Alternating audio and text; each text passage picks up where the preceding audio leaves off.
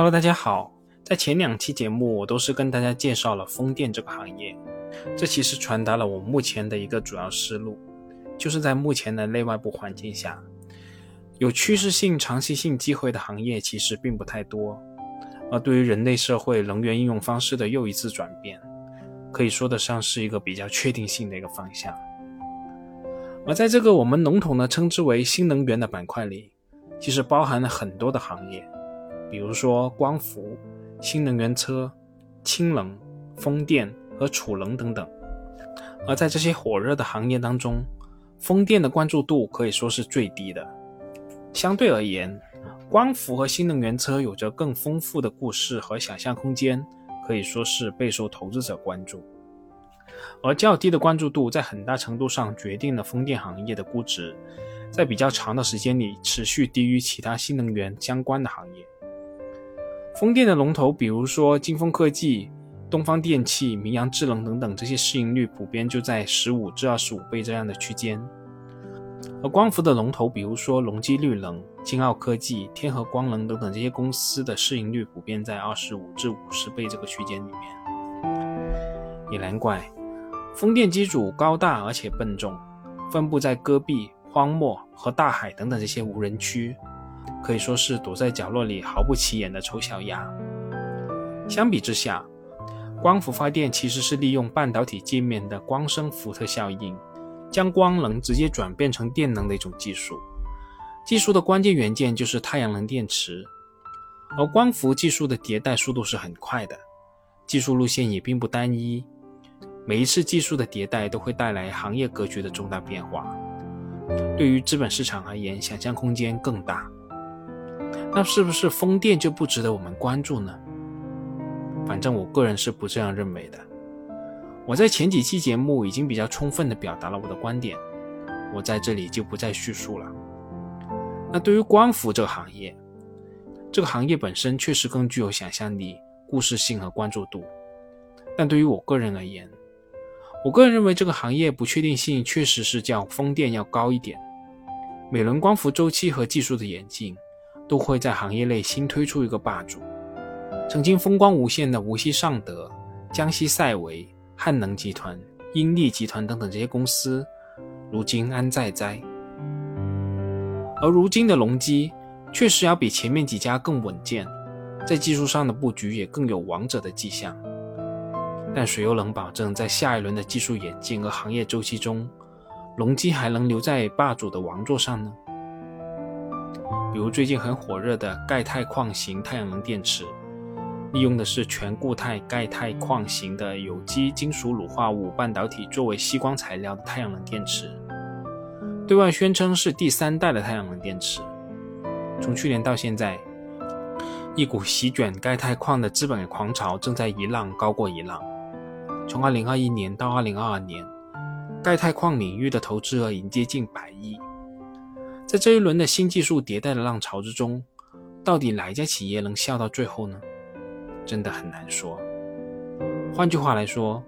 我们投资者面对的这个光伏行业是一个格局还没有彻底稳定下来的行业，我们如果选择要投资这个行业，这绝对是一项瓷器活，需要审慎的去对待。那现在我们不妨也回头看看16年前无锡尚德兴衰的故事，可能会觉得这个故事其实我们很熟悉。关于无锡尚德的创始人施正荣的传奇故事，我这里就不多涉及了。但有一点我们需要指出的是，施正荣在留学的时候师从的是被誉为太阳能之父的马丁格林教授，在求学期间攻克了在玻璃上连续生长多晶硅薄膜的科研难题，在1991年以这一项技术获得了博士学位。可以说施先生是本专业的科班出身。从2000年初施正荣开始创业，创立了无锡尚德到公司爆发性发展，这中间蛰伏的时间其实并不算太长。2004年以德国签订可再生能源法为标志，欧洲各个国家纷纷对光伏发电给予了上网补贴，欧洲短时间内成为了全球光伏市场的中心。显然风来了，而无锡尚德在此前已经做了好了准备。仅在2004年这一年，无锡尚德光伏产品的出口额便翻了10倍，净利润接近2000万美元，一跃成为了全球10大太阳能电池制造商之一。2005年，尚德在美国纽交所上市。2006年，创始人施正荣成为了中国光伏行业催生的第一位首富，身家186亿美元。而在这繁荣的背后，存在的隐患其实也显而易见。下游光伏需求大增，而上游的硅料开始供不应求了，价格连年上涨。从2000年到2006年这几年间，多晶硅的价格翻了约11倍，从9美元每公斤涨到约100美元每公斤。在这个时候，施正荣做出了2项关键的判断。第一，是光伏行业的需求在未来10年会持续增长，产能必须要跟上。第二，是多晶硅的价格在10年内只升不降，签订长期协议是最好的风险规避方法。2006年5月，无锡尚德经过艰苦的努力，终于说服了孟山都电子按照当年的规价，以80至100美元每公斤的价格签下了一个价值50至60亿，时效长达10年的硅片长期采购订单。在1年之后，无锡尚德进一步与美国太阳能企业 Hoku 签下了 6.87 亿美元的多晶硅供货合同。提起这家公司，其实我们可以额外多说一句，这家多晶硅企业其实现在已经破产了。而在此之前，天威新能源收购了这家公司 60% 的股权。而以目前的结果来看，天威的这笔投资无疑就是石沉大海了。那上游原材料多晶硅供应紧俏，缺乏议价能力的国内组件企业为了保证生产，选择了与海外厂商签订了长期协议，提前锁定了硅片的价格，成功品尝了这一波风口的红利。而施正荣正是凭借这一波红利，成功登顶国内的首富。但施正荣先生不会想到，当时得意的2个关键判断后来都成了泡影。直至2008年初，全球硅价仍在飙升，高点的时候全球的硅料价格一度达到500美元每公斤。相比之下，尚德凭借原来的长期协议，只用花1/3乃至1/4的低价就可以买到原材料了，省下了一大笔钱。尚德也用这些钱迅速扩张电池组件的产能。2008年，尚德的光伏组件产量翻了10倍，成为全球产能第1的光伏组件企业。但周期性的铡刀不期而至。在2008年金融危机的冲击下，全球在新能源领域的投资断崖式下跌，随之而来的是电池片、组件、硅片价格的碾压式下跌。在底部区域的时候，硅片的价格跌至16美元每公斤，仅仅是尚德当时签订长期协议价格的 20%。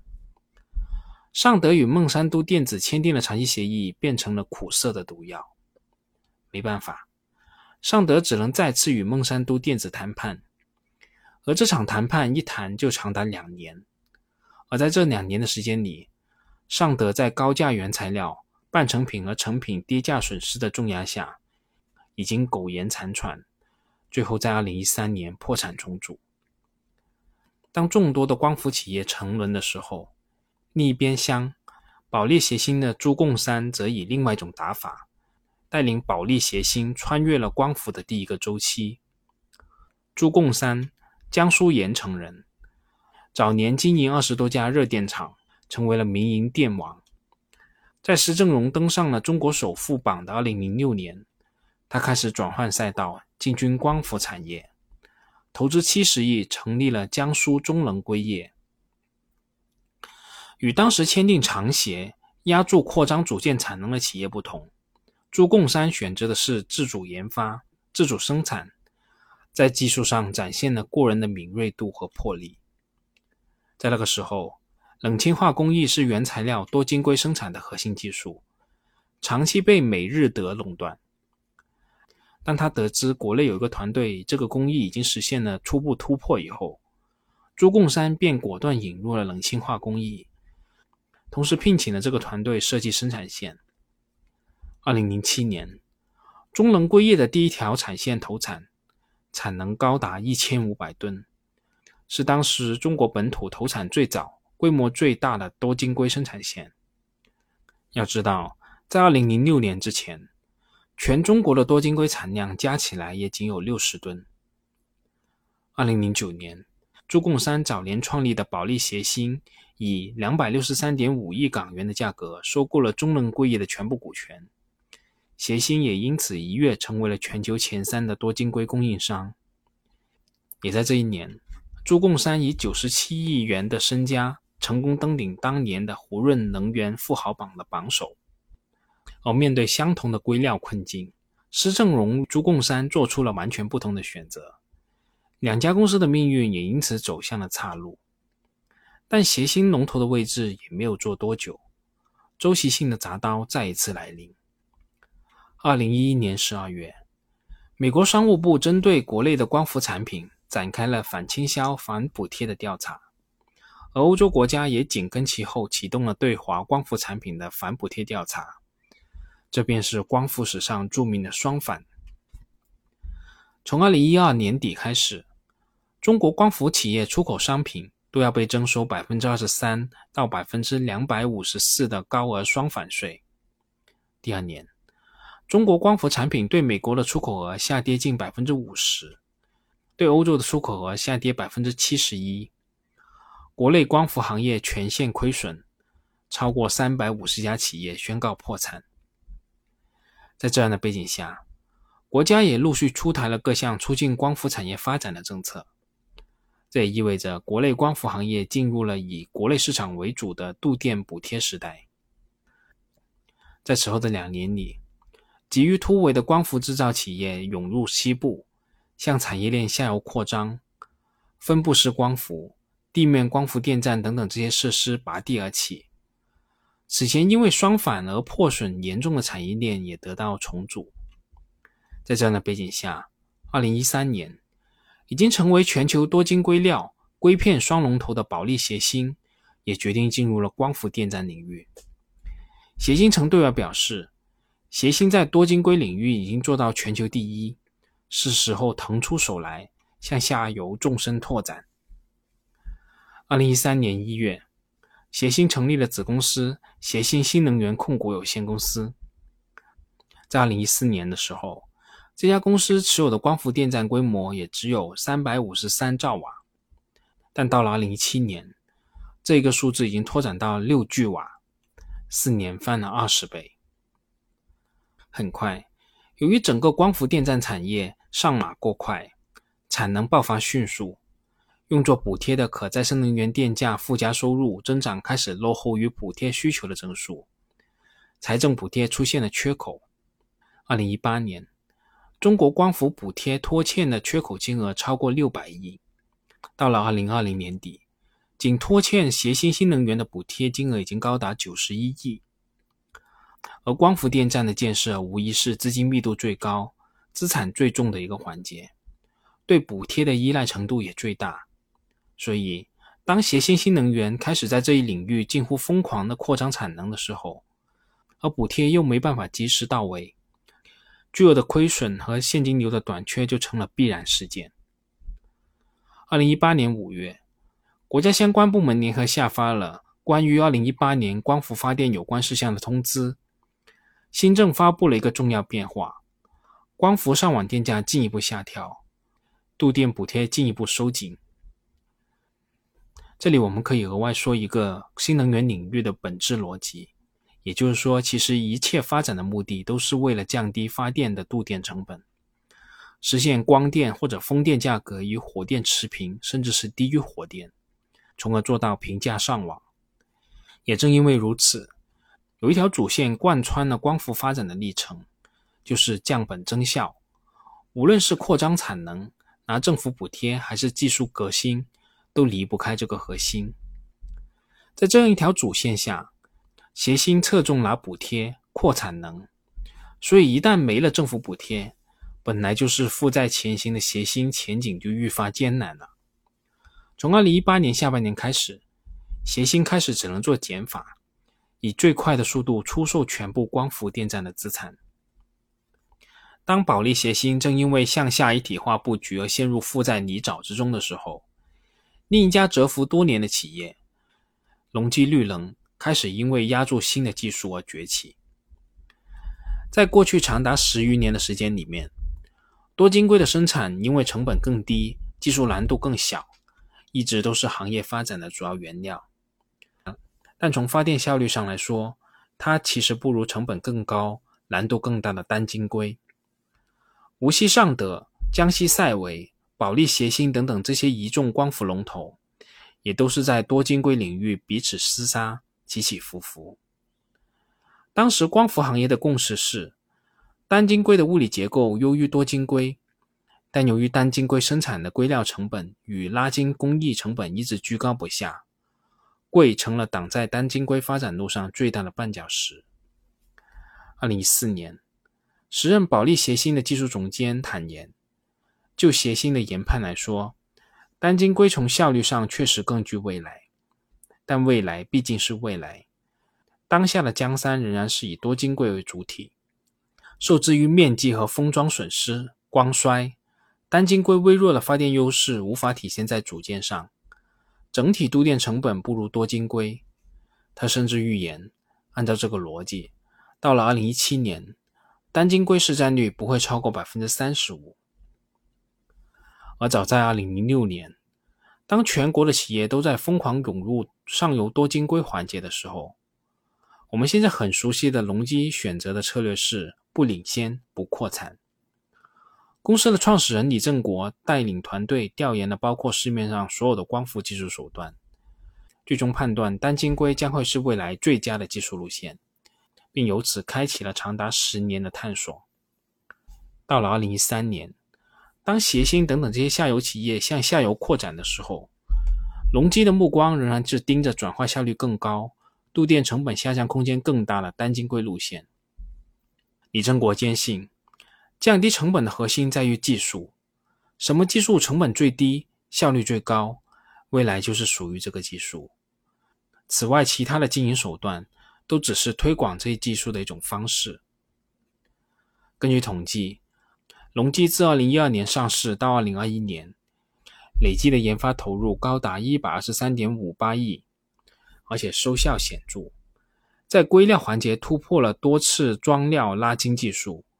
在硅片的环节也突破了之前被日本厂商垄断的金刚线切割技术。2014年，隆基又收购了乐业光伏，向中游的电池片、组件环节延伸，这些都使得隆基的单晶硅片的成本迅速下降，在与多晶硅的竞争中占据了优势。到了2019年底，隆基的单晶硅产能和出货量已经全面超越了多晶硅，达到42 GW，超越了协鑫，成为了硅片和组件领域的绝对龙头，又一次改写了光伏行业的竞争格局。而如今，中国的光伏踏入新的周期，双碳的目标也被提升为国家战略。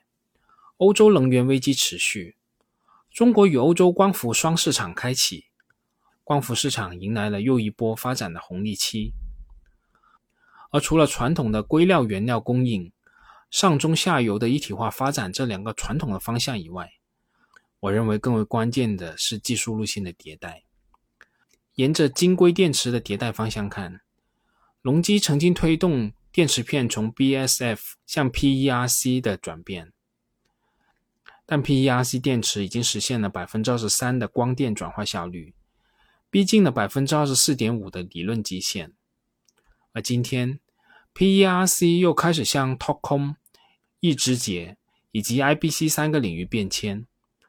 还包括我们前面提到的钙钛矿电池。从这个角度来观察，光伏行业的竞争格局和技术还远远没有达到稳定渐进式的迭代状态。在这样的情况下，我们如果认为行业的格局已经比较稳定了，我个人觉得未免有些太早了。好啦，我们这次这么多，我们下次再见吧。节目仅作为我个人投资的记录，所谈及的投资标的不涉及任何形式的推荐，请独立思考并自担风险。